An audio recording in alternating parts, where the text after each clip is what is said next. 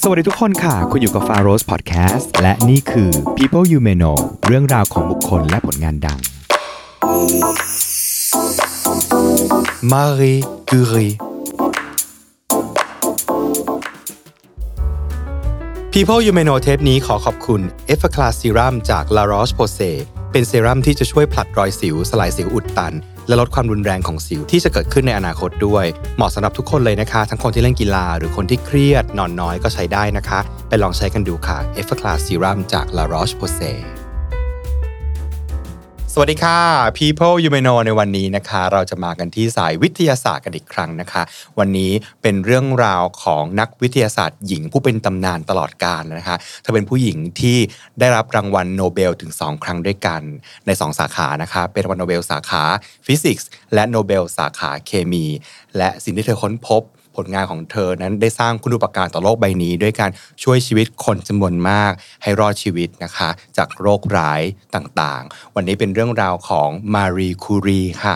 และผู้ที่จะมาเล่าเรื่องของมารีคูรีนะคะ กลับมาอีกครั้งใครจำได้ตอนที่เป็นไอแซคนิวตันตอนนั้นนะคะ ก็จำกันได้แน่นอนวันนี้กลับมาทวงบัลลังก์ในเนื้อหาฝั่งวิทยาศาสตร์อีกครั้งหนึ่งนะคะ แล้วก็ปัจจุบันเอ่อคุณหน้าคุณตากันดี จากใด ๆ ในโลกล้วนฟิสิกส์ทาง The Standard Podcast ด้วยต้อนรับนะคะอาจวรงค์จันทมาศปองแปงสวัสดีค่ะสวัสดีครับขอบคุณมากที่เคลียร์คิวมาให้เรา ว่างบ่อยมากครับนะคะเพราะว่าเราคุยกันไว้แต่ตอนจบในนิวตันตอนนั้นว่า คนต่อไปน่าจะเป็นมารีคูรีครับนะคะแล้วผมก็บอกว่าได้ เดี๋ยวเก็บเอาไว้เลย พอพูดชื่อของมารีคูรี คือโดดเด่นมาก เราจะเคยเห็นรูปรูปหนึ่งนะคะ เป็นรูปนักวิทยาศาสตร์ถ่ายแบบนั่งด้วยกันเป็นแผงเลยอะและจะมีผู้หญิงคนเดียวปรากฏอยู่ตรงกลางครับก็ก็เป็นอยู่คนเดียวในภาพเลยเอองานประชุมของนักฟิสิกส์ใช่ไหมคะครับ มันเป็นรูปที่เก๋มากเลยอะเห็นแล้วมันรู้สึกแบบขนลุกอะว่าแบบเธอเป็นผู้หญิงที่นั่งอยู่กลางนักวิทยาศาสตร์ชายอะทั้งหมดเลยแล้ว มันมีความหมายมากกว่าแค่รูปภาพเพราะเราเห็นเลยว่า ในช่วงเวลาที่สังคมยังไม่ได้พัฒนาไปสู่เรื่องความเท่าเทียมทางเพศใดๆก็ตามเนี่ย ผู้หญิงคนนี้ต้องทำอะไรมากมายกว่าจะมานั่งในรูปนั้นได้อะแน่ๆเลยใช่ถูกไหมคะก็เวลาพูดถึงมารีคูรีเนี่ยคนทั่วไปก็มักจะนึกถึงว่าเป็นผู้หญิงที่เก่งมากอย่างที่คุณฟ้าบอกอืมแล้วก็มีความแกร่ง เพราะว่าจะต้องฟันฝ่าหลายเรื่อง แล้วก็หลายคนก็จะนึกถึงผลงานระดับรางวัลโนเบลสองครั้ง ซึ่งไอน์สไตน์ก็ได้หนเดียวนะอ่าอ่าหรือว่างานด้านกัมมันตรังสีที่สุดท้ายกลับมาช่วยชีวิตมนุษย์ซึ่งเดี๋ยวผมจะเล่าให้ฟังต่อไป แต่ถ้าถามผมเนี่ยผมมีความรู้สึกว่ามารีคูรีเป็นมนุษย์ที่ รวมเอาความสุดขีดหรือ extreme สองอย่างไว้ในตัวในหลาย ๆ เรื่องอืมเช่น เธอเป็นส่วนผสมที่ลงตัวมากระหว่างโลกฟิสิกส์กับเคมีอ่าค่ะนะครับโนเบลก็ได้ฟิสิกส์แล้วก็เคมีเอ่อแล้วก็มีส่วนผสมระหว่างความเป็นนักทดลองแล้วก็นักวิเคราะห์ ไม่เหมือนกันอากนักวิเคราะห์หรือเชิงทฤษฎีก็จะไปทางการคิดวิเคราะห์ซะเยอะ จริง ๆ มันมันโอเวอร์แลปกัน แต่ว่าเนี่ยคือผสมกันแบบลงตัวมาก แล้วในการทดลองของมารีคูรีเนี่ยก็ เป็นส่วนผสมระหว่างงานคราฟต์คือละเอียดอ่อนอืมกับงานที่ใช้กำลังเข้าว่า ในลักษณะที่ทำงานหนักถึกทนเหมือนแทบหลังหักอะฮะอืมนะครับเหมือนเวลาเขียนวิจัยแล้วต้องทำไปเรื่อยๆเรื่อยๆเรื่อยๆอย่างเงี้ยโอ้โหมันหนักกว่านั้นคือหนักทางกายมาก คือมันไม่ใช่แค่ความหนักทางจิตใจในการค้นหาสิ่งใหม่ แต่งานที่มารีคูรีทำเนี่ย ถือว่าเป็นงานที่หนักหน่วงแทบจะเกินกว่ามนุษย์คนหนึ่งจะรับไหวก็แล้วกันอ๋อเปิดมาด้วยคำว่า extreme เอ็กซ์ตรีมอ่าอยู่ในมนุษย์คนเดียว ซึ่งนั่นเป็นสิ่งที่ผมเชื่อว่าทำให้มารีคูรีเป็นมนุษย์คนหนึ่งที่ยิ่งใหญ่ที่สุดในโลกวิทยาศาสตร์ยุคใหม่นะครับ วันนี้จะมาเล่าเรื่องของคุณมารีคูรีโอ้โหคนลุกแล้วนะคนลุกแล้วนะอะมาที่ตัวประวัติก่อนนะคครัรับบครับสำหรับมาริคูรีเองเนี่ยเราจะคุ้นชินว่าเขาเป็นคนฝรั่งเศสแต่จริงๆแล้วไม่ใช่ใช่ไหมก็คือเกิดเหมือนจะเกิดที่วอร์ซอไหมฮะใช่ครับาปสประเทศเอ่อโปแลนด์โปแลนด์ก็คือเป็นคนโปแลนด์เป็นคนจริงๆโปแลนด์แล้วก็ชื่อเดิมของคุณมารีคูรีเนี่ยคือ มาจาสโคดอฟสกานะครับแต่ผมจะขอเรียกว่ามารีคูรีก็แล้วกัน เพราะเป็นชื่อที่เราคุ้นกันนะฮะเขาก็เกิดในครอบครัวที่พ่อแม่เป็นครู แล้วก็ให้ความสนับสนุน แล้วก็กระตุ้นให้เรียนรู้ด้านวิทยาศาสตร์ธรรมชาติอะไรต่างๆ เป็นอย่างดี เธอก็เป็นเด็กทั่วไปที่เหมือนเด็กทุกคนที่สนใจธรรมชาติ แต่ว่าพ่อแม่เนี่ยกระตุ้นเยอะมาก เธอก็ได้มีความสนใจมากขึ้น แต่ว่าชีวิตของเธอเนี่ยไปเศร้าโศกมากในช่วงอายุเจ็ดขวบ เจ็ดขวบนี่ถ้าเป็นคนทั่วไปเรียนก็จะประมาณประถมต้นนะฮะคือพี่สาวเธอเนี่ยเสียชีวิตไปด้วยโรคไข้รากศาสตร์ใหญ่ คือแต่ก่อนเนี่ยการแพทย์มันไม่ค่อยดีนะครับ แล้วหลังจากนั้นไม่นานคุณแม่ก็เสียต่อด้วยวัณโรค คือการเสียชีวิตของคนในครอบครัวติดกันตั้งแต่ตอนเด็กเนี่ยมันทำให้มารีคูรีเป็นคนที่ค่อนข้างจะซีเรียสค่อนข้างเศร้า แล้วก็เก็บเนื้อเก็บตัวพอสมควร แล้วก็เป็นคนซีเรียสตั้งใจเรียนมาก ความซีเรียสตรงนี้เนี่ยทำให้มารีคูรีเป็นคนเรียนเก่งมาตั้งแต่เด็กครับคุณฟ้าอืมคือเรียนเก่งเนี่ยก็คือระดับ top top เลย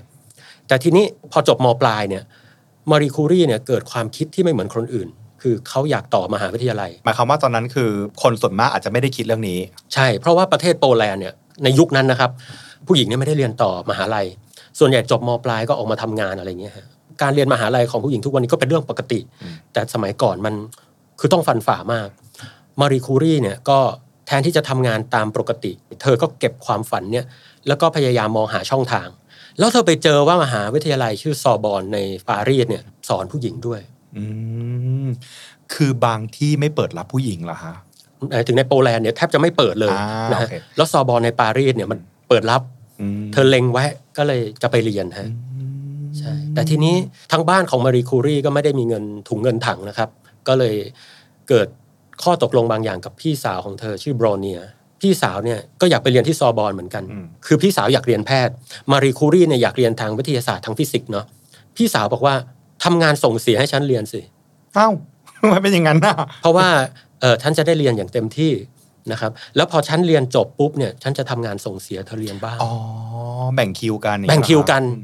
มมารีคูรีก็ตอบรับข้อตกลง เพราะมันคงไม่มีทางอื่นที่ดีกว่านี้ละอืมจะได้ไปสานฝันที่ซอร์บอนน์ด้วยกันทั้งคู่ ครับผมอ่ามารีคูรีก็เลยเริ่มต้นจากจบมปลายเนี่ยมาทำงานทั้งเป็นพี่เลี้ยงเด็กทำงานเป็นติวเตอร์เป็นอะไร ซึ่งงานมันก็จะว่าหนักก็หนัก แต่ว่ามันหนักใจมากกว่า คือความฝันมันคับข้างอยู่ในใจ แล้วมันทำให้มารีคูรีเนี่ยค่อนข้างจะหนักอกหนักใจเหน็ดเหนื่อยไปกับ เมื่อไหร่จะได้ไปเรียนต่อสักทีนะอะไรเงี้ยเป็นคิวของพี่สาวก่อน ใช่ครับอืม ใช่ แต่พอพี่สาวเรียนจบ เธอก็ได้ไปเรียนต่อที่ที่ปารีสสมดังความตั้งใจ แต่ตอนนั้นเนี่ย เธออายุ 24 ปีแล้วอืมทุกวันนี้คือเรียนจบกันแล้วนะฮะอายุ 24 จริง เริ่มช้ากว่าใครเพื่อน แต่ก็ยังได้เป็นมารีคูรีที่เราพูดถึงกันในวันนี้อืมทีนี้มามาปารีสเนี่ย ปารีสนี่เป็นเมืองแบบไหนครับคุณฟ้ายุคนั้นเหรอคะน่าจะเดินมากแล้วนะคะ ใช่ก็มีทั้งแฟชั่นอืมเอ่อวัฒนธรรมศิลปะอะไรต่าง ๆ เนี่ยโอ้โหเต็มไปด้วยความ ความเดินนะเนาะอืมอ่าแต่ว่ามารีคูรีเนี่ยไม่ค่อยได้ตื่นเต้นกับของพวกนั้น เขาตื่นเต้นกับห้องแลบฟิสิกส์เป็นคนเนิร์ดอะไม่เนิร์ดมาก ตื่นเต้นว่าโอ้โห มันทำไมดีจังเลยเนี่ยมันสุดยอดจริง ๆ มันแบบละลานตาจริง ๆนะครับ แต่ภายใต้ความตื่นเต้นที่ได้เรียนในสิ่งที่ตัวเองชอบ และความสุดยอดของแลบฟิสิกส์นะฮะบอกตรงๆว่าก็ใช้ชีวิตอย่างค่อนข้างจะลำบากนิดนึงนะคือ ไม่ได้มีคนส่งเสียเรียนด้วยเงินมหาศาลแบบสบายๆ เธอก็ต้องใช้เงินอย่างประหยัด บางทีหนาวๆ ก็ต้องแทบจะใส่เสื้อซ้อนกันเยอะๆ บ้างก็ต้องเอาเอ่อมีเรื่องเล่าว่าบางทีเธอต้องเอาเฟอร์นิเจอร์ในห้องเนี่ยมาทับตัวหน่อยให้มันอุ่นๆ ให้มันรู้สึกว่าอุ่นหน่อย แต่สุดท้ายเธอก็จบด้านวิทยาศาสตร์ฟิสิกส์มาได้ จากซอร์บอนน์นะคะใช่ฮะทีนี้มันเกิดจุดเปลี่ยนครับคุณฟ้าคือมนุษย์เราเนี่ยจุดเปลี่ยนมันเกิดได้หลายครั้ง แต่จุดเปลี่ยนครั้งเนี้ยมันเป็นจุดเปลี่ยนที่สำคัญมากคือเอ่ออาจารย์ของเธอเนี่ยแนะนำให้มารีคูรีรู้จักกับนักฟิสิกส์คนหนึ่งเป็นนักฟิสิกส์อะยิ้มละ นักฟิสิกส์คนนี้เนี่ยก็เป็นคนที่มีชื่อเสียงอยู่แล้วนะครับเขาชื่อคุณปีแอร์คูรีอืมฟังจากนามสกุลแล้วนะคะครับ ก็จะเห็นได้ว่าเป็นผู้ที่มาส่งผลต่อชีวิตมารีคูรีมาก ทั้งในแง่เรื่องงานรวมทั้งมอบนามสกุลให้เธอด้วยนะฮะปีแอร์คูรีในตอนที่ได้รู้จักกับมารีคูรีครับคุณฟ้าเขาเป็นนักฟิสิกส์ที่เริ่มมีชื่อเสียงแล้วนะ คือเก่งมาก ผลงานอันโดดเด่นของเขาคือการศึกษาเอ่อพวกสารพวกผลึกประเภท piezoelectric คืออะไรคะเป็นเอ่อเป็นผลึกประเภทที่ถ้าเราไปบีบอัดมันให้มันเกิดความดันเนี่ยมันจะเกิดกระแสไฟฟ้าปล่อยออกมาได้อืมนะฮะฟังดูซับซ้อนเนาะจริง ๆ มันอยู่ในพวกแบบเอ่อพวกไฟแช็กที่มันเอาไว้จุดไฟอะฮะแป๊กแป๊กกดกดให้มันเกิดความดันแล้วมันจะ spark ออกมาอะไรแบบนั้น นั่นคือผลึกเหรอ เป็นเป็นผลึกสาร piezoelectric ค่ะฮะแต่ยุคนั้นเนี่ยปีแอร์คูรีเขาศึกษาเป็น pioneer เลยนะครับ แล้วก็ศึกษาเกี่ยวกับแม่เหล็ก คือแม่เหล็กเนี่ยก็เห็นกันดีตามอะไรที่เอาไว้ติดตู้เย็น เดี๋ยวนี้ไม่รู้ยังติดกันอยู่หรือเปล่า สมัยผมไปดูหนังมันจะได้ได้เป็นเป็นได้ magnet magnet มาติดตู้เย็นอะไรอย่างนี้ คุณฟ้ารู้ไหมว่าถ้ามีแม่เหล็กอยู่เนี่ย เราอยากทำให้มันไม่เป็นแม่เหล็กเราต้องทำไงหมายความว่าไงอะอยากทำให้มันเสียความเป็นแม่เหล็กคือแม่เหล็กมันดูดเหล็กติดใช่ไหมค่ะแต่ผมแบบไม่อยากให้ทำให้เป็นแม่เหล็กแล้วอะอยากให้เป็นแค่ แค่แท่งธรรมดาเป็นเหมือนแท่งเหล็กเราต้องทำไงกับมัเอาน มาหลอมเหรอ เอามาทำอะไรเอามาทำให้มันอุ่นขึ้น อ๋อนะฮะ อะโอเคนี่เดาถูกใช่ไหมอ่าฮะถูกครับโอเถูกต้องเลย ก็ถ้าเรียนสายวิทย์บางคนก็จะรู้ว่าเอามาทุบทุบทุบเนี่ยก็ได้เหมือนกันทุบอย่าให้แตกนะฮะทุบทุบทุบไปเรื่อยๆเนี่ยมันก็จะเอ่อความเป็นแม่เหล็กความเป็นระเบียบข้างในมันจะสูญเสียมันก็ไม่เป็นแม่เหล็กละหรือเอ่อเอามาทำให้มันอุ่นขึ้น เพิ่มอุณหภูมิไปถึงจุดหนึ่งมันจะเริ่มเสียสภาพแม่เหล็กละนะฮะอุณหภูมิ critical ที่ทำให้มันเริ่มเสียสภาพแม่เหล็กเนี่ย เขาเรียกว่า Curie temperature นะฮะยุคยุคนี้ แสดงว่าปีแอร์คูรีเป็นคนค้นพบ ค้นพบว่าต้องใช้อุณหภูมิแค่ไหน ถึงจะทำให้ magnet สูญเสียความเป็น magnet ใช่ ทีนี้ผมมานั่งคิดดูปีแอร์คูรีกับคุณมาเรียสโคลดอฟสกาเนี่ยถ้าเขาไม่มาเจอกันนะฮะในอีก multiverse ที่เขาไม่มาเจอกันเนี่ยมารีคูรีก็เป็นคนเก่งมากอยู่แล้วเขาก็คงจะค้นพบอะไรบางอย่างของเขาได้ ส่วนปีแอร์คูรีเขาก็คงจะโดดเด่นไปในแนวทางของเขาอืมแต่ โลกใบนี้มันตลกตรงที่บางทีหนึ่งบวกหนึ่งมันไม่ได้สองมันกลายเป็นแสนเป็นล้าน คู่นี้เหมือนกัน ถามว่าทำไมถึงเป็นอย่างนั้นเออพอมาเจอกันเนี่ยนะเขาก็ได้พูดคุยถูกคอคือเป็นคนเนิร์ดมาก แล้วก็ชอบออกไป outingจะมีภาพปั่นจักรยานด้วยกันเลยนะฮะถ้าคนถ้าเดินดูเจอกันเจอกันโดนใจ ก็คบหากันไม่นานแต่งงานกัน แล้วก็ไม่นานก็เกิดเอ่อลูกสาวคนที่หนึ่งชื่อคุณไอรีนค่ะนะครับ ซึ่งคุณไอรีนนี่แหละ คือคนที่ผมจะเล่าให้ฟังเดี๋ยวตอนท้ายๆนะว่าเธอมีบทบาทสำคัญมากต่อโลกฟิสิกส์โลกเคมีด้วย นี่มันเป็นเรื่องครอบครัวแล้วว่าเป็นครอบครัวนักวิทยาศาสตร์เลยนะแบบจากพ่อมาเจอแม่ตอนนี้มีลูกแล้วมีลูกอะเดี๋ยวเก็บไอรีนเอาไว้ก่อน ใช่ครับ เพราะว่าอย่างที่บอกว่าหนึ่งบวกหนึ่งบางทีมันได้เยอะกว่า 2 แล้วทีนี้เอ่อคุณมารีคูรีเนี่ยก็มีความสุขในชีวิตนะครับเจอคุณปีแอร์ที่คุยรู้เรื่องมีลูกสาวมีอะไร แล้วก็เธอก็เริ่มทำวิทยานิพนธ์ระดับปริญญาเอก ซึ่งวิทยานิพนธ์ของมารีคูรีเนี่ยจะเปลี่ยนแปลงโลกไปตลอดเลย เปลี่ยนแปลงในชนิดที่ว่า ผมมองว่าถ้าไม่มีวิทยานิพนธ์เนี่ยโลกเปลี่ยนไปเยอะจริง ๆ นะครับ เปลี่ยนไปแค่ไหนเนี่ยผมจะขอย้อนความกลับไปหน่อยหนึ่งตรงที่ว่า ก่อนที่คุณมารีคูรีจะทำวิทยานิพนธ์ระดับปริญญาเอกเนี่ยนักฟิสิกส์คนหนึ่งชาวฝรั่งเศสชื่อว่าองตวนองรีเบคเคเรลค่ะคนนี้เนี่ยเขามีความสนใจ ธรรมชาติของสสาร ที่ว่าทุกวันนี้มันจะมีสารบางอย่างที่พอเอาไปตากแดด หรือไปรับพลังงานจากแสงเนี่ยนะฮะพอเข้ามาที่มืดเนี่ยมันจะเปล่งแสงเรืองแสงออกมาได้ ฟังดูไม่ค่อยคุ้น แต่เวลาเราใส่นาฬิกาบางบางรุ่นเนี่ยมันจะเป็นพลายน้ำคือต้องเอาไปตากแดดแล้ว พอเอามาห้องมืดๆมันก็จะจะเรืองแสงเรืองแสงฮะบางทีเป็นพลาสติกรูปไดโนเสาร์รูปดาวรูปอะไรพวกเนี้ยพอไปตากแดดปุ๊บเนี่ยเอามาแปะห้องตอนกลางคืนเนี่ยมันก็จะเรืองแสงออกมาได้ มันเป็นวัสดุแบบนี้อ่าแต่ทีนี้คุณองรีเบคเคเลล เขาไม่จบเท่านั้น เขาถามต่อว่าเฮ้ยเปล่งแสงออกมาแล้วเนี่ย มันปล่อยรังสี X ด้วยเปล่าคือคือตอนนั้นเนี่ย คนกำลังตื่นเต้นฮือฮากับการค้นพบรังสี X ใหม่ๆนะครับ ยังไม่มีการเอาไปประยุกต์ใช้เชิงการแพทย์อะไรนะฮะแค่เจอ คนเจอก็เอ่อวิลเฮล์มคอนราดเรินต์เกนบางคนชอบคิดว่าคนค้นพบรังสี X ชื่อ X หรือเปล่า ไม่ไม่ได้ชื่อ X นะฮะวิลเฮล์มคอนราดเรินต์เกนเป็นคนเยอรมัน เจอแล้วก็โลกตื่นเต้น คุณเบคเคอเรลก็ตื่นเต้นก็อุ๊ยไอสารพวกนี้มันปล่อยรังสี X ด้วยหรือเปล่าเขาก็ทดลองด้วยการเอาเอาสารนะฮะไปตากแดดอืมเสร็จปุ๊บก็เอาเข้ามาในที่ร่มแล้วห่อด้วยเอ่อกระดาษสีดำเพื่อถ้ามันเปล่งแสงเนี่ยแสงจะได้ไม่ออกมา แต่ถ้ามันเปล่งอย่างอื่นที่ไม่ใช่แสง อย่างเช่นรังสี X มันจะออกมันจะออกมา แล้วเขาก็จะเอาแผ่นฟิล์มไปวางไว้รอบๆนะอาจจะวางไว้ข้างบน แล้วก็ดูว่าเอ่อรังสี X มันทำให้ฟิล์มเกิดการเรืองออกมาหรือเปล่าอืม คือการออกแบบนี่เรียบง่ายมาก เป็นการทดลองที่เรียบง่าย แต่โลกใบนี้มันเกิดเป็นความบังเอิญที่ไม่น่าเชื่อ มีอยู่วันหนึ่งเขาเอาสารที่เรียกว่าเกลือของยูเรเนียม คือมันเป็นสารประกอบที่มีธาตุยูเรเนียมนะฮะไปตากแดดไว้ แต่ปารีสเนี่ยนะครับหรือฝรั่งเศสหรือแม้แต่ยุโรปเนี่ย คือมันไม่ค่อยมีแดดมา มันใช่ฮะ คือบางทีอยากให้แดดออกเนี่ย มันไม่ออกอืมบางทีไม่อยากให้ออก มันออกคือมันเอาแน่เอานอนไม่ค่อยได้ใช่ไหมฮะนางก็ เซ็งว่ะก็เอาเกลือของยูเรเนียมเนี่ยไปเอ่อทำการทดลอง process เดิมนั่นแหละ คือเอาไปหุ้มกระดาษไว้ แล้วก็เอาลองไปใส่แผ่นฟิล์ฟิล์มมดูใช่ ปรากฏว่าพอล้างฟิล์มออกมาเนี่ย เกิดรอยขึ้น ฟิล์มมันเรืองแสงขึ้นมา ทั้งที่แบบแดดก็ไม่ออก เขาก็ศึกษาต่อว่ารังสีที่ปล่อยออกมาไม่ใช่รังสี X แต่เป็นรังสีชนิดใหม่ที่โลกไม่เคยเห็น เพราะไม่ได้มาจากแดด ไม่ได้มาจากแดดนะครับ แล้วก็มหัศจรรย์มากว่าเอ๊ะมันเกิดจากอะไร แต่ถามว่าคนในยุคนั้นสนใจแค่ไหน เอาจริงๆ ไม่ค่อยตื่นเต้นมาก คนยังรู้สึกอยู่ว่าก็เอ็กซเรย์หรือเปล่า หรือมันมีการทดลองมีปัญหามีอะไรหรือเปล่าเขาก็ไม่ได้สนใจอะไร แต่มีนักศึกษาปริญญาเอกอยู่คนหนึ่งสนใจก็คือคุณมารีคูรีเขาเอามาศึกษาต่อด้วยการออกแบบการทดลองว่าเฮ้ยไอ้รังสีที่ออกมาเนี่ยมันออกมาแรงแค่ไหน และเธอยังศึกษาต่อด้วยว่าเฮ้ยมันออกมาได้โดยที่ไม่ต้องมีการกระตุ้นอะไร คือมันออกมาจากภายในของตัวเอง มารีคูรีเนี่ยเรียกปรากฏการณ์นี้ว่า radioactive radioactivity ก็คือกัมมันตภาพรังสีนะฮะซึ่งในยุคนั้นไม่ไม่มีคำนี้มาก่อน เธอคิดคำนี้ออกมา แล้วก็ทำการทดลองที่ผมไปอ่านการทดลองมานะบอกตรงๆว่ามันละเอียดมาก แต่ผมจะเล่าให้ฟังคร่าวๆ เพราะถ้าเล่าละเอียดมากจริง ๆ เนี่ย อาจจะไม่มีใครดู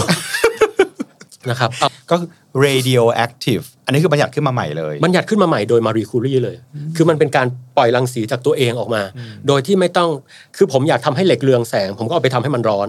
อันนี้ก็เป็นการแผ่รังสีแบบหนึ่งคือต้องกระตุ้นโดยภายนอก หรือไอสารที่บอกคือเอ่อนาฬิกาพลายน้ำก็ต้องเอาไปรับแสงให้มันกระตุ้น แล้วก็ปล่อยพลังงานออกมา แต่นี่ไม่ต้องมันเกิดจากข้างในของมันเลย ข้างในของมันเลยเออซึ่งเป็นปรากฏการณ์ที่โลกไม่เคยเห็น ซึ่งอันนี้หมอแหม่กำลังจะเล่าให้ฟังว่าที่มาของความสนใจเกี่ยวกับเรื่องรังสีอะมันไม่ใช่ว่าอยู่ดีๆมารีคุรีตื่นมาแล้วก็อ๋ออ๋อฉันอยากรู้จักว่ามีรังสีอยู่ในใช่อันนี้หรือเปล่าแต่ไม่มันใช่เกิดจากเลยมีคนก่อนหน้านี้อะครับเคยคิดไว้ประมาณหนึ่งถูกต้องครับ และไม่ได้ไปต่ออ่าไม่ไม่ได้ไปต่ออะไรคุณเบคเคอเรลศึกษาแล้วก็ประมาณนั้น แต่คุณมารีคูรีเนี่ยมาศึกษาอย่างละเอียด ซึ่งการจะมาวัดว่ากัมมันตรังสีมันแรงไม่แรงเนี่ยทุกวันนี้ง่ายมากก็เดินเข้าไปเอ่อสั่งกดสั่งเขาเรียกว่าเครื่อง Geiger-Müller counter เป็นเครื่องที่ฟังดูน่ากลัวใช่ไหมฮะไม่น่ากลัว คือมันจะเป็นเครื่องที่พอเราเจอกัมมันตรังสีเราไปวัดมันจะเป็นเสียงตักตักตักตักตักตักตักตักตักยิ่งมันรู้ทรุดอย่างเงี้ยไอ้แบบนี้คือคือกัมมันตรังสีแรงมาก คือมันจะคอยนับว่าเออกัมมันตรังสีมันแรงมากน้อยแค่ไหน แต่แต่ก่อนมันไม่มีมารีคูรีก็เอาไงดีว่าก็เอ่อปรึกษาสามีนะคุณปีแอร์มาออกแบบเครื่องมือชนิดใหม่บนโลกที่ไม่เคยมีมาก่อน เอามาวัดว่ากัมมันตรังสีนี่มันแรงแค่ไหน โดยอาศัยหลักการที่ว่า กัมมันตรังสียิ่งแรง ยิ่งแผ่ออกมายิ่งทำให้อากาศเนี่ยแตกตัวเป็นประจุไฟฟ้าคือยังไงนะคะกัมมันตรังสีเนี่ยมันเป็นเอ่อมันเป็นอนุภาคที่มีปล่อยอนุภาคมีประจุไฟฟ้าออกมาได้ค่ะพอมันมีพลังงานสูงมันทำให้อากาศที่จากเดิมเนี่ยไม่มีสภาพไฟฟ้าอะอากาศนี่มันเป็นกลางทางไฟฟ้านะฮะเราเราเดี๋ยวหายใจเข้าไปไฟไม่ดูดเราอืมนะฮะทีนี้จะเจอกัมมันตรังสีเข้าไปมันจะเกิดแตกตัวเป็นไอออนนิดหน่อยเป็นไฟฟ้าอ่อนๆแต่อ่อนมาก อ่อนแบบอ่อนมาก เธอก็ไปวัดได้ว่ามันแตกตัวมากน้อยแค่ไหน โดยจะต้องมีเอ่อวัสดุที่เรียกว่าเปียโซอิเล็กทริกมาอยู่ในการทดลองด้วยนะอ่าก็คือตัวเมื่อกี้แหละ ใช่ที่บอกนะครับ ก็วัดได้ว่ามันแรงมากแรงน้อยแค่ไหน อืมซึ่งการวัดตรงนี้เนี่ยมันมันเป็นอะไรที่เป็นระบบเป็นระเบียบ แล้วก็มีความคราฟต์ความละเอียดสูงมาก และ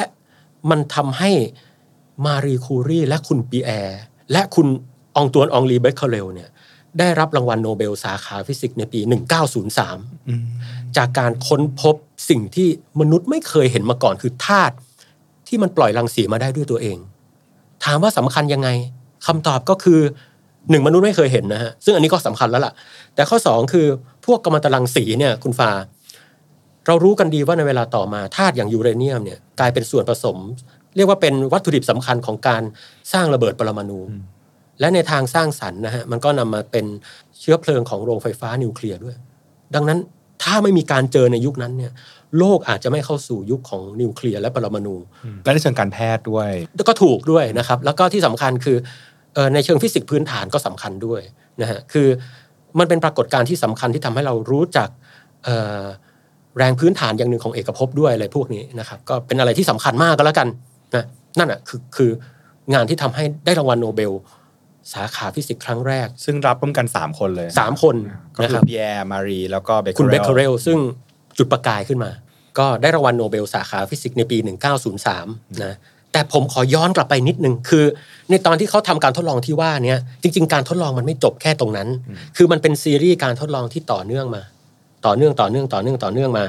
แล้วสุดท้ายเขาค่อยรับรางวัลโนเบลนะแต่การทดลองที่ว่าต่อเนื่องเนี่ยเขาทำอะไรต่อ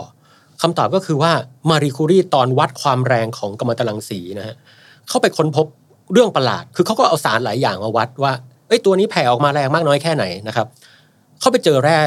บางอย่างชื่อเอ่อแร่ pitchblende pitchblende ฮะแร่ตัวนี้เนี่ยมันมียูเรเนียมอยู่ข้างในด้วย แต่แร่ตัวนี้เนี่ยดันแผ่รังสีแรงกว่ายูเรเนียมเพียวๆซะอีก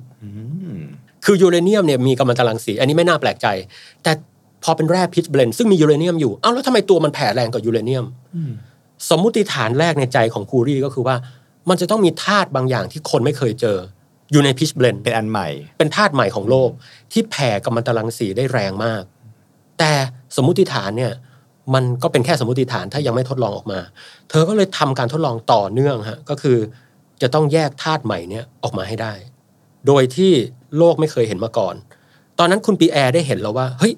งานของภรรยาสำคัญมาก เขาทิ้งงานทุกอย่างแล้วมาช่วยภรรยาเต็มตัว เพราะรู้ว่างานเนี้ย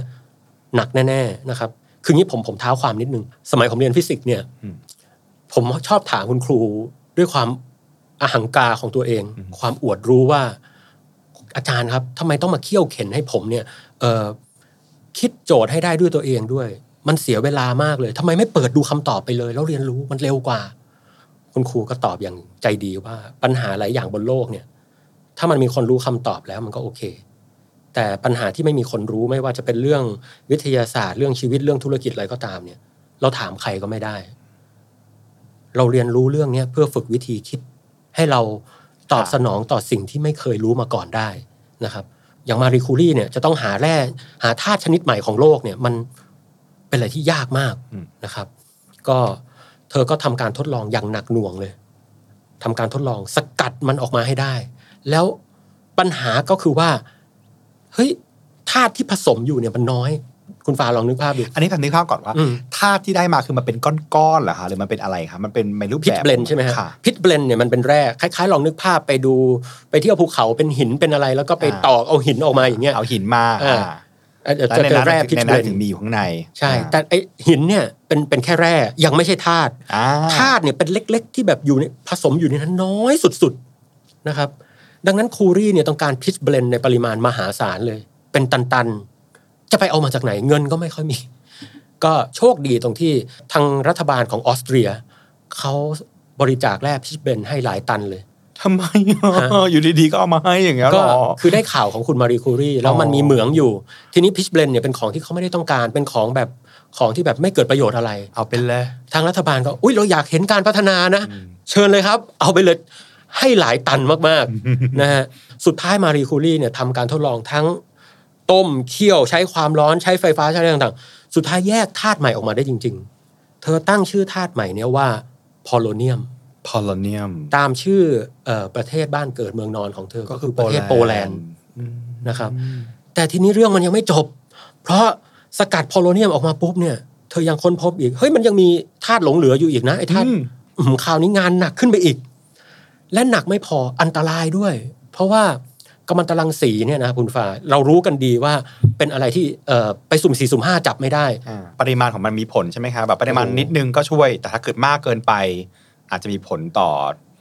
สุขภาพโอ้โหร่างกาย จริง ๆ ปริมาณนิดเดียวเนี่ยอืมถ้าไม่อยู่ในความควบคุมดูแลของแพทย์ ก็เป็นอันตรายอยู่ดีเออนะมันอันตรายมากแล้วมันไม่ใช่แค่รังสี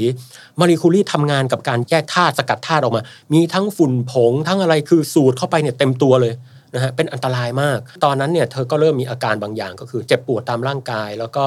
เอ่อน้ำหนักลดอะไรพวกเนี้ยแต่มารีคูรีก็มองว่าอาจจะเป็นเพราะทำงานหนักหรือเปล่าเออไม่ค่อยได้กินข้าวอะไรเงี้ยก็เป็นเรื่องธรรมดาของคนทำงานหนักเนาะ ก็ไม่รู้ถึงพิษภัยในตอนนั้นนะครับ แต่ถึงที่สุดแล้วนะ เธอแยกธาตุใหม่ อีกชนิดหนึ่งออกมาได้ มันมีชื่อว่าเรเดียม มาจากคำว่าเรรังสีนะครับ แล้วก็เรเดียมประมาณหนึ่งในสิบกรัม น้อยแค่ไหนน้อยแบบ ไม่ถึงช้อนชาฮะเอาช้อนชามาอยู่อยู่เป็นผงเล็กๆอะใช้พิชเบนเป็นตันๆ ถึงจะแยกออกมาได้ โอ้โหคือถ้าทางการออสเตรียไม่บริจาคเนี่ย ไม่มีทางอะ ยากมากแล้วกัน คงยากสุดโอ้ๆ จนเรียกว่าเป็นไปไม่ได้ ขอบคุณออสเตรียค่ะแล้วก็พอสกัดออกมาได้เนี่ยก็ถือว่าเป็นเรื่องใหญ่เพราะโลกเนี่ยโลกของเราก็ไม่เคยเห็นเรเดียมมาก่อนด้วยนะครับตอนนั้นเป็นช่วงที่มารีคูรีเนี่ยมีความสุขมากคือปี 1902เนี่ยสกัดเรเดียมออกมาได้แล้ว happy พอปี 1903 โนเบลก็ให้รางวัลครั้งแรกจากงานกัมมันตรังสีที่เธอทำเป็น thesis ปริญญาเอกแต่ผมขอเล่า gossip อย่างหนึ่งเกี่ยวกับคณะกรรมการรางวัลโนเบลอ่าค่ะคุณฟ้าว่ามันจะมีเรื่องอะไร เดาว่าไม่แน่ใจอันนี้จำผิดหรือเปล่าอืมว่ามารีคูรีน่าจะเป็นผู้หญิงคนแรกไหมคะที่ได้ที่ได้โนเบล ใช่อ่าคือในประวัติศาสตร์รางวัลโนเบลเนี่ยมารีคูรีเป็นผู้หญิงคนแรก และในตอนนั้นเนี่ยว่ากันว่าคณะกรรมการเนี่ย ไม่อยากจะให้เลย เพราะว่าเป็นผู้หญิงนั่นไงแล้วบางคนก็พูดในที่ประชุมประมาณว่าเฮ้ยเธออาศัยสามีหรือเปล่า สามีเขาเป็นนักฟิสิกส์ชื่อมีชื่อเสียงนี่ คือก็นึกออกคือยุคยุคของโลกเราเนี่ยมัน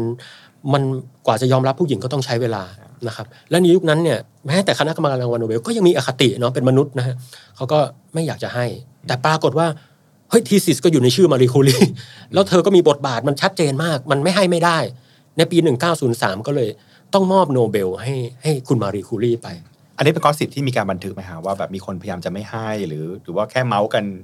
ส่งมีต่อกันเฉยคือการตัดสินรางวัลโนเบลเนี่ยมันไม่มีบันทึกชัดเจนมากขนาดนั้นแต่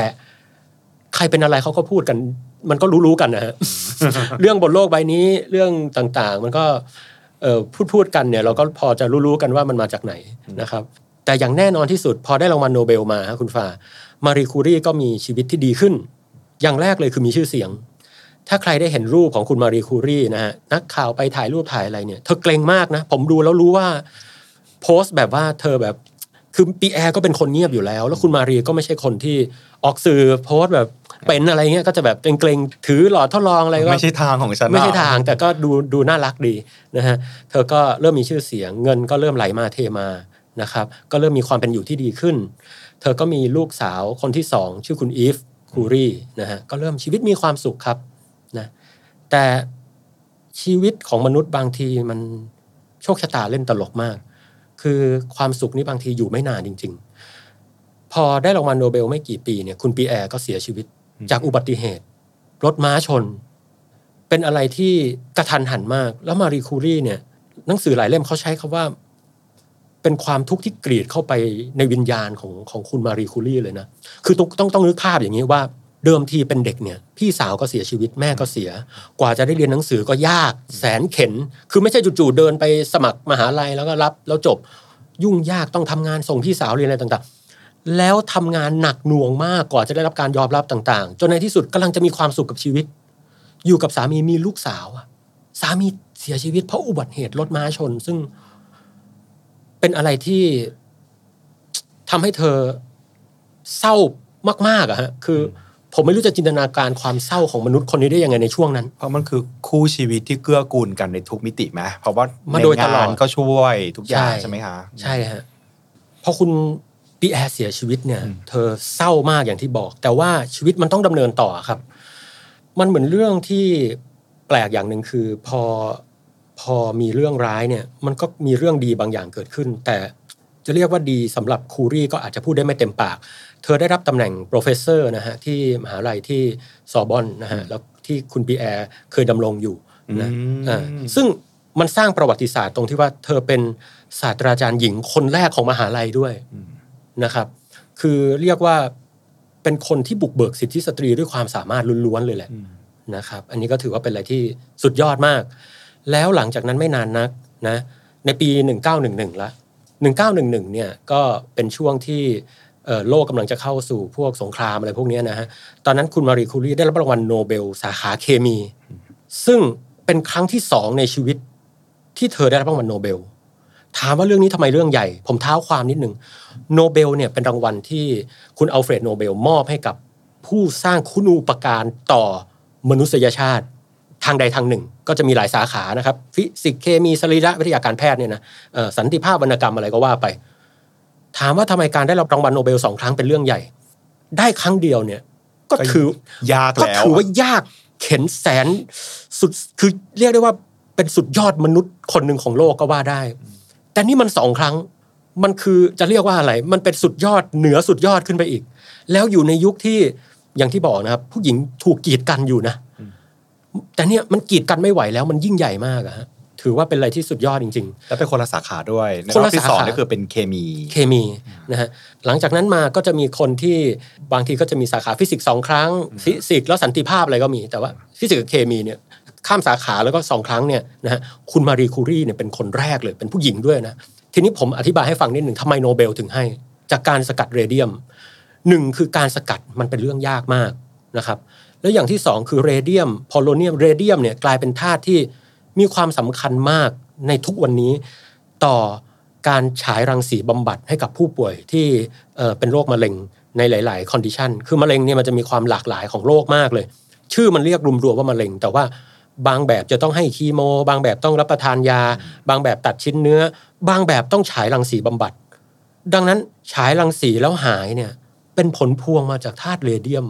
ซะเยอะเลยนะครับหรือแม้แต่ว่าถ้าไม่หายเนี่ยแต่ถ้าก้อนเนื้อมันยุบตัวเนี่ยเขาก็อยู่ได้อีกสักพักใหญ่ ๆ เลย ดังนั้นเนี่ยถือว่ายืดอายุไขมนุษย์ใน โอ้โหไม่รู้กี่คนแล้วอะฮะที่เข้าไปรับการบำบัดถ้าสงสัยนิดนึงครับอืมในเรื่องของการนำมาใช้อืมในทางการแพทย์นะครับ อันนี้มันเกิดการประยุกต์ในช่วงเวลานั้นไหมหรือว่าต้องรอหลังจากยุคของมารีคูรีไปก่อนอ๋อต้องรออ่าฮะแต่แต่อย่างนี้คุณฟ้าทุกครั้งที่มีการค้นพบสิ่งใหม่เนี่ย มันจะมีความแพรมๆบางอย่างว่ามันหนึ่งเลยมันความใหม่เนี่ยมันมันมีความเจ๋งของมัน เหมือนตอนเจอรังสี X เนี่ยยังไม่มีการเอาไปใช้การแพทย์เลย คุณวิลเฮล์มคอนราดเรินต์เกนก็ได้โนเบลละ หรือไม่กี่ปีมาเนี้ยคนค้นพบคลื่นความโน้มถ่วง ซึ่งไม่ได้เอามาใช้ทำมาหากินอะไรเลย ก็ได้รางวัลโนเบล เพราะมันทำท่าจะเป็นประตูสู่การสังเกตอะไรใหม่ๆ ของมนุษยชาติ เช่นเดียวกันเรเดียมในยุคนั้นก็ยังไม่มีใครเอ่อเอาไปประยุกต์ประยุกต์ใช้อะไรทางการแพทย์นะฮะแต่ในยุคนั้นนะฮะคุณฟ้าก็เอ่อทางฝรั่งเศสก็มีการก่อตั้งสถาบันเรเดียมแห่งปารีสขึ้นมาละเออซึ่งก็เพื่อเอามาหา potential หาศักยภาพในการนำไปประยุกต์ใช้นี่แหละ ซึ่งคุณมารีคูรีเนี่ยมีส่วนตั้งแต่การออกแบบอาคารเลยนะ แล้วภายหลังเธอได้เป็นเอ่อเป็นเขาเรียกเป็นดีเรคเตอร์ผอเป็นผออไปจนเอ่อว่าจนวันสุดท้ายของชีวิต เธอก็ดงดำรงตำแหน่งนี้นะครับ เออ ถือว่าเป็นเป็นอะไรที่สุดยอด แต่ทีนี้มารีคูรีพอได้รางวัลโนเบลสองครั้ง มีการก่อตั้งสถาบันเรเดียม ซึ่งก็เหมือนสถาบันที่ตั้งให้มารีคูรีอะเอาพูดตรงๆ เธอก็ได้ทำอะไรที่เป็นประโยชน์ต่อมนุษยชาติอีกเยอะเลย ไปเดินทางไปอเมริกาไปพบประธานาธิบดี ไปเจอโน่นเจอนั่นเจอนี่ แล้วก็เธอก็ได้สอนงานลูกสาวของเธอ ชื่อคุณไอรีน Irene คูรีอย่างที่บอกว่าทำไมไอรีนคูรีกลายเป็นบุคคลสำคัญที่ผมต้องกล่าวถึงคำตอบก็คือไอรีนคูรีลูกสาวของมารีคูรีได้รางวัลโนเบลสาขาเคมีในเวลาต่อมาด้โอ้โหนี่มันบ้านโนเบลอะบ้านโนเบล น่าจะเรียกได้ว่าเป็นประวัติศาสตร์ เพราะว่าภรรยาก็ได้ สามีก็ได้ ลูกสาวเนี่ยยังได้อยู่อีกนะ ถ้าศึกษาประวัติศาสตร์นะครับ จะรู้ว่ามันก็มีบ้านโนเบลอยู่หลาย ๆ หลัง ไม่ว่าจะเป็นคุณนีลส์บอร์ลูกชายเขาเอ่อคุณออเกอบอร์ก็ได้รางวัลโนเบล หรือคุณเอ่อคุณแบรกก์พ่อลูกตระกูลแบรกก์ก็ได้รางวัลโนเบล แต่เนี่ยคือทั้งสามีภรรยาแล้วลูกสาวก็ยังได้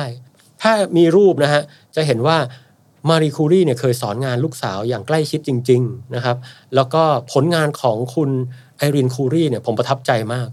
เพราะว่า เพราะมันเหมือนกับการต่อยอดคุณแม่ขึ้นไปอีกขั้นหนึ่งด้านเคมีล่ะคะด้านใช่ฮะเพราะว่ามารีคูรีเนี่ยไปต่อยอดอองรีเบคเคอเรลที่ค้นพบกัมมันตรังสีในธรรมชาติ แต่คุณไอรีนเนี่ยไปเจอวิธีการทำให้สารที่เดิมที มันไม่เป็นกัมมันตรังสี อาศัยอะไรบางอย่างไปเหนี่ยวนำให้มันเป็นสารกัมมันตรังสีขึ้นมาได้ เขาเรียก induce นะฮะ induce ให้ธาตุที่เดิมทีมันไม่ปล่อยรังสี ไประดมยิงมันด้วยอะไรสักอย่างด้วยกระบวนการทางนิวเคลียร์ก็แล้วกัน ถ้ามากถ้าเล่ามากกว่านี้มันจะเป็นรายการใดๆในโลกล้วนฟิสิกส์ก็เดี๋ยวเอาไปเป็นว่าติดตามกันที่ครับ The Standard Podcast นะคะฮะก็เอาเอาเป็นตัวนี้ว่าคร่าวๆก่อนครับ ก็เอาเป็นว่าธาตุเดิมทีมันไม่ได้เป็นกัมมันตรังสีก็ไปเหนี่ยวนำด้วยกระบวนการทางนิวเคลียร์ให้มันเป็นธาตุกัมมันตรังสีคือมันทำได้ทำได้ ปัจจุบันนี้ก็ทำได้ปัจจุบันนี้ก็ทำได้ แต่ว่าทำแล้วคุ้มหรือเปล่าเป็นอีกเรื่องหนึ่งแต่ เขาแสดงให้เห็นว่ามันทำได้ เลยได้รางวัลโนเบลสาขาเคมีจากการค้นพบนี้ ซึ่งเป็นเหมือนการต่อยอดจากคุณแม่ของเธอ ซึ่งคือตอนที่ไอรีนคูรีได้รับรางวัลโนเบลเนี่ย เป็นช่วงเวลาที่คุณแม่คือมารีคูรียังอยู่ไหมคะหรือว่าเสียชีวิตไปแล้วเธอเสียไปแล้วฮะอ่าอ่าตรงนี้ผมจะเล่าเป็นเป็นจุดสุดท้ายของชีวิตก็แล้วกันอ่า มารีคูรีเนี่ยเสียชีวิตไปในปีอืม1934 แต่ว่าลูกสาวเธอได้รางวัลโนเบลหลังจากเธอเสียไปแล้วอืมนะครับก็ไม่ได้ไม่ทันได้เห็นลูกสาวได้รางวัลโนเบลนะก็เป็นเรื่องที่แอบเศร้านิดนึง แล้วความน่าเศร้าก็คือมารีคูรีเนี่ยเสียชีวิตในวัย 66 ปี จากการเป็นโรคไขกระดูกฝ่อซึ่งก็เป็นเอ่อเป็นผลพวงบางอย่างที่เกิดจากมะเร็งนั่นแหละนะฮะซึ่งเป็นผลมาจากการที่เธอทำงานกับธาตุกัมมันตรังสีมาโดยตลอดโดยไม่มีการป้องกันเลย นะครับ ทีนี้มันเหมือนตลกร้ายเรื่องหนึ่ง เพราะว่าชีวิตมนุษย์อย่างมารีคูรีที่เสียชีวิตไปเนี่ยเสียชีวิตไปเพราะสิ่งที่ตัวเองค้นพบคือเรเดียมและกัมมันตรังสี แต่สิ่งที่เธอค้นพบและทำให้เธอเสียชีวิตเนี่ย กลับช่วยชีวิตมนุษยชาติ มันย้อนแย้งเหมือนเป็น dark humor มาก ผมว่านะ เหมือนมีคนต้องยอมตายในวันหนึ่งคน ใช่อืมนั่นแปลว่าตอนแรกที่ผมแบ่งเล่าให้ฟังว่า ช่วงที่ทำงานอ่าแล้วมีอาการผอมแห้ง เจ็บตามร่างอ่ากายคิดอะไรว่าต่างๆเหนื่อยอ่าฮะแปลว่าเป็นความเข้าใจผิดอาจจะไม่ได้สังเกตตัวเองแล้วไม่ไม่เคยไม่ทันได้คิด ว่าจริงๆงานที่ทำอยู่มันมีอันตราย ใช่เพราะโลกยังไม่รู้เลยครับว่ากัมมันตรังสีเนี่ยเป็นสิ่งที่อันตรายต่อร่างกายมาก คือก่อให้เกิดโรคร้ายนะฮะตอนนั้นโลกมนุษย์ไม่มีใครรู้มาก่อนมารีคูรีนี่แทบจะใช้โอ้โห แทบจะสัมผัสโดยตรง ใช้โดนฝุ่นโดนอะไรก็เลยเสียชีวิตจาก อย่างที่บอกภาวะไขกระดูกฝ่อไปอย่างน่าเศร้านะครับแต่มนุษย์เราเนี่ยก็ต้องเข้าใจอย่างหนึ่งครับคุณฟ้าการจะพิสูจน์ว่าอะไรสักอย่างเป็นอันตรายเนี่ยมันเป็นอะไรที่พิสูจน์ยากนะแล้วต้องใช้ระยะเวลาอย่างเช่นเอ่อมนุษย์เราเนี่ยประดิษฐ์กล้องจุลทรรศน์ได้นานมากแล้ว ตั้งแต่ยุคของคุณโรเบิร์ตฮุกซึ่งโหสามสี่ร้อยปี ก็เจอพวกจุลินทรีย์เต็มไปหมดเลย แต่ไม่มีใครคิดนะว่ามันจะก่อโรคได้เขาก็คิดว่ามันเป็นสัตว์ตัวเล็ก ๆ เท่านั้นเอง นี่ก็เหมือนกันเป็นรังสีมันคง คงไม่เป็นไรมั้งอะไรเงี้ยนะฮะก็มนุษย์กว่าจะได้ต่อยอดพัฒนาว่ามันเกิดอันตรายและเกิดเกิดคุณและเกิดโทษแค่ไหนก็ในยุคหลังมารีคูรีแล้วนะครับซึ่งอันเนี้ยเดี๋ยวจะขอต่อนิดนึงก็แล้วกันครับว่า ในทางฟิสิกส์ในทางโลกวิทยาศาสตร์เนี่ยมารีคูรีได้ทิ้งคุณอุปการอะไรไว้ เหมือนไปวาง foundation อะไรไว้บางอย่างโอ้โหเอาไว้เลยอืมจริง ๆ พูดอย่างนี้ก็แล้วกันว่ามารีคูรีเนี่ยอย่างที่ผมได้เกริ่นไปตอนต้นเลยว่า เธอเป็นส่วนผสมที่ extreme มาก ระหว่างนักทดลองกับนักวิเคราะห์ แต่ในเชิงทฤษฎีแล้วเนี่ย เธอไม่ได้ศึกษาไปจนรู้รายละเอียดว่าทำไมกัมมันตรังสีต้องปล่อยรังสีอืมอันนี้เป็นอะไรที่มนุษย์ต้องศึกษาต่อมานะฮะอีกเยอะเลย แต่ว่าผลพวงที่เกิดเร็วที่สุดเนี่ยต่อยอดโดยนักฟิสิกส์ชาวนิวซีแลนด์ชื่อคุณเออร์เนสต์รัตเทอร์ฟอร์ดเขาเป็นนักฟิสิกส์ที่สร้างแบบจำลองอะตอมที่บอกว่าตรงกลางเนี่ยจะมีก้อนเล็ก ๆ อยู่ตรงกลาง แล้วมีอิเล็กตรอนมีอะไรวนอยู่รอบๆ คนนี้แหละ เป็นคนนิวซีแลนด์นะครับแล้วก็เป็นอัจฉริยะทั้งนักฟิสิกส์ที่มีลูกศิษย์ลูกหาเยอะแยะมากมาย คนนี้ผมก็ชื่นชอบมาก แต่ก็รู้สึกว่าคุณเออร์เนสต์รัตเทอร์ฟอร์ดจะได้รางวัลโนเบลสาขาเคมีนะฮะซึ่งทำให้เขา fail นะเพราะว่าเขารู้สึกว่าเขาเป็นนักฟิสิกส์ทำเรื่องอะตอมอะเนาะใช่แล้วแบบทำไมผมโดนเปลี่ยนเป็นนักเคมีวะเนี่ยอะไรเงี้ยคุณรัตเทอร์ฟอร์ดเนี่ยเขาเอาผลงานมารีคูรีไปศึกษาอะตอมฮะคืออะตอมเนี่ยคือสิ่งที่มนุษย์เชื่อกันว่าเล็กที่สุด และไม่มีองค์ประกอบภายในละ แต่รัตเทอร์ฟอร์ดเนี่ยอยากรู้ว่าจริงหรือเปล่า ก็เลยเอาอะไรสักอย่างไปยิงใส่อะตอม อะไรที่ว่าเนี่ยก็คือธาตุกัมมันตรังสี ซึ่งมันจะปล่อยรังสีออกมา ในตอนนั้นรู้กันแล้วว่ารังสีเนี่ยเป็นอนุภาคเล็ก ๆ ที่ว่าคล้ายๆ ลูกปืนใหญ่ที่ถูกยิงออกมานะฮะเขาเรียกอนุภาคแอลฟายิงออกมาด้วยความแรงสูงมาก คือเอาอนุภาคแอลฟาชนเข้ากับเอ่อทองคำเปลว แล้วถ้าอะตอมเนี่ยมันเป็นก้อนตันๆนะฮะแล้วไม่มีประจุไฟฟ้าเนี่ยมันควรจะทะลุผ่านไปทั้งหมด แต่มีการทดลองหนึ่งเขาพบว่าเฮ้ยมันมีบางส่วนเนี่ยเด้งกลับมา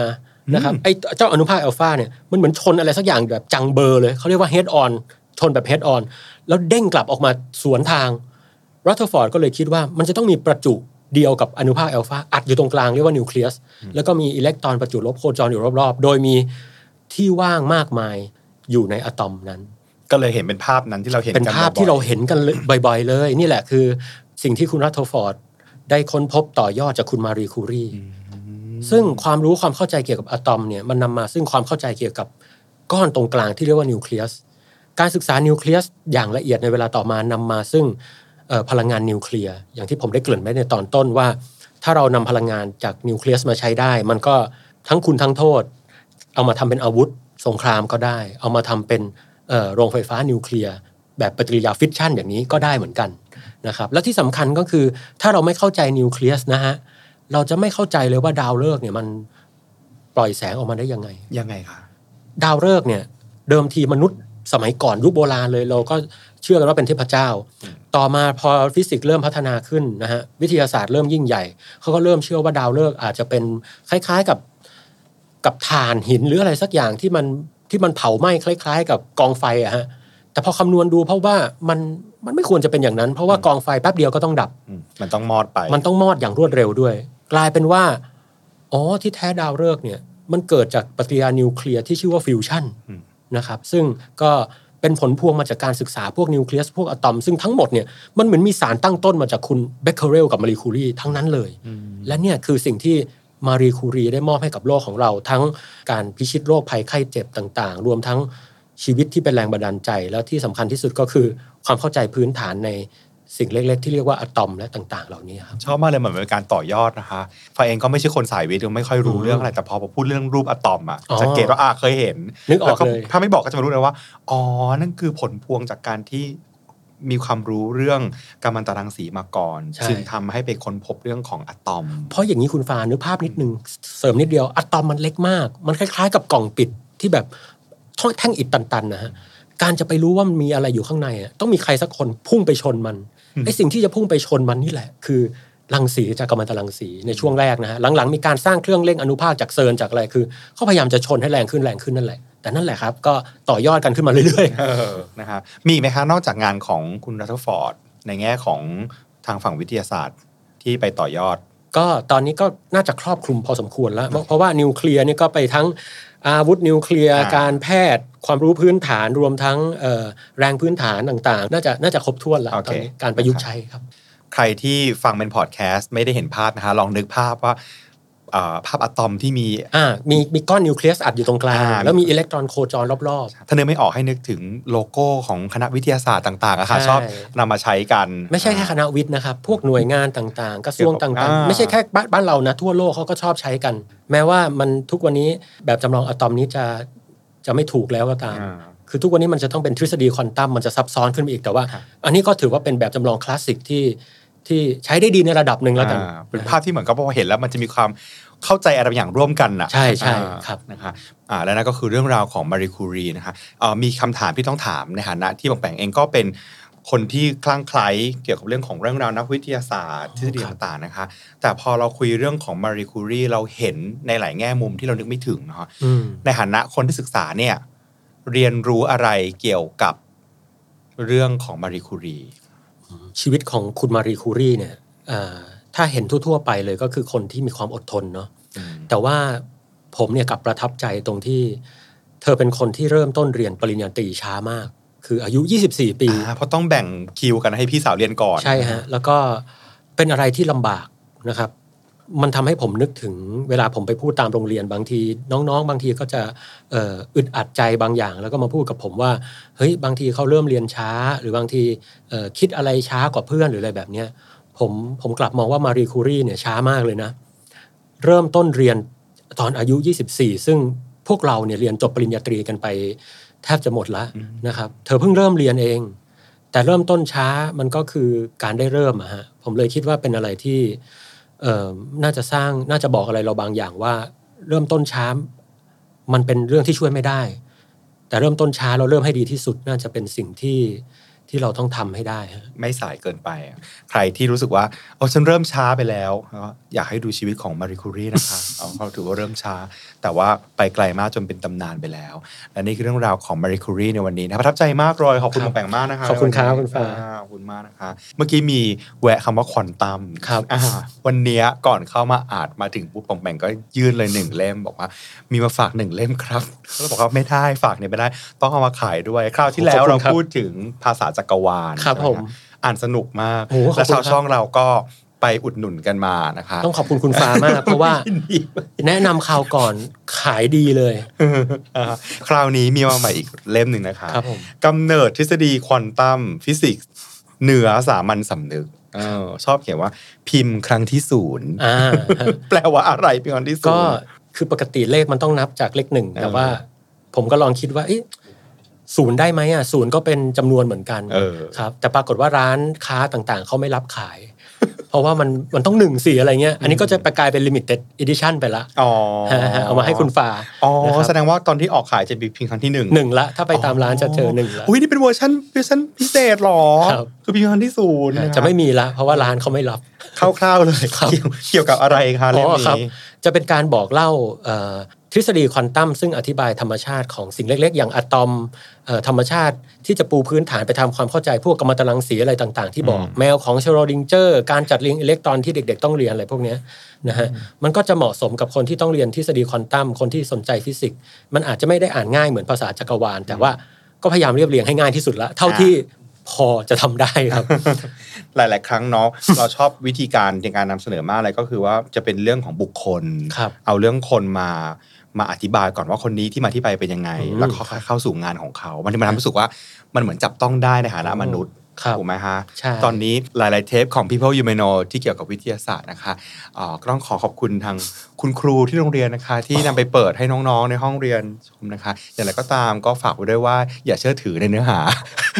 เพราะว่าใช้เป็นสื่อการสอนประกอบหรือเสริมเราก็ยินดี เพราะหลาย ๆ ท่านเขียนมาหลังไมค์บอกว่าเนี่ย เอาไว้ใช้เปิดเพื่อสร้างแรงจูงใจให้กับน้องๆนักเรียนในห้องพอเขารับฟังแล้วรู้สึกว่าโอ้ฟังเรื่องนิวตันสนุกจังเลย แล้วค่อยเข้าบทเรียน พบว่าสนุกกว่าเดิมเยอะเพราะฉะนั้นทางเราและทีมงานก็ดีใจมากๆนะคะ แล้วก็หวังว่าเทปมารีคูรีนี้ก็อาจจะได้เป็นส่วนหนึ่งของบทเรียนนะคะในวิชา ฟิสิกส์และเคมีครับเคมีก็ได้วิทยาศาสตร์ก็ได้อ่าถ้าเกิดว่าอาจารย์ท่านใดเปิดในห้องเรียนนะคะอย่าลืมแท็กมาให้เราดู เดี๋ยวเราจะ repostให้ดูขอบพระคุณล่วงหน้าด้วยแล้วก็ฝากเล่มนี้ด้วยนะคะสำหรับกำเนิดทฤษฎีควอนตัมฟิสิกส์เหนือสามัญสำนึกนะคะ ก็ขอบคุณป๋องแป๋งด้วยที่มาฝากกันในวันนี้ขอบคุณนะครับ ครับผมยินดีครับขอบคุณครับคุณฝากนะคะ แล้วก็เดี๋ยวเรื่องของนักวิทยาศาสตร์ที่มีเยอะมากเลย เดี๋ยวเราค่อยมานั่งคุยกันว่าจะเป็นเรื่องของใครนะคะเพราะว่าคราวที่แล้วเป็นนิวตันนี่คือเป็นฟิสิกส์แล้วเป็นศตวรรษที่ 17 สัก 3 4 0 0 ปีก่อนคือเก่ามากแล้วกันคราวที่แล้วเป็นเรื่องของนิวตันวันนี้เป็นเรื่องของมารีคูรีครับโอ้แล้วเราได้เห็นแล้วว่าเอ่อนี่เป็นนักวิทยาศาสตร์ที่เป็นตำนานเป็นตำนานจริง ๆ แล้วก็เธอไม่ได้มีชีวิตที่ปูมาแบบง่ายค่ะ เธอต้องสู้กับอะไรเยอะนะครับกว่าจะได้เป็นตำนานขนาดนี้ ห่างไกลจากคำว่าโรยด้วยกลีบกุหลาบไปเยอะมาก โรยด้วยแร่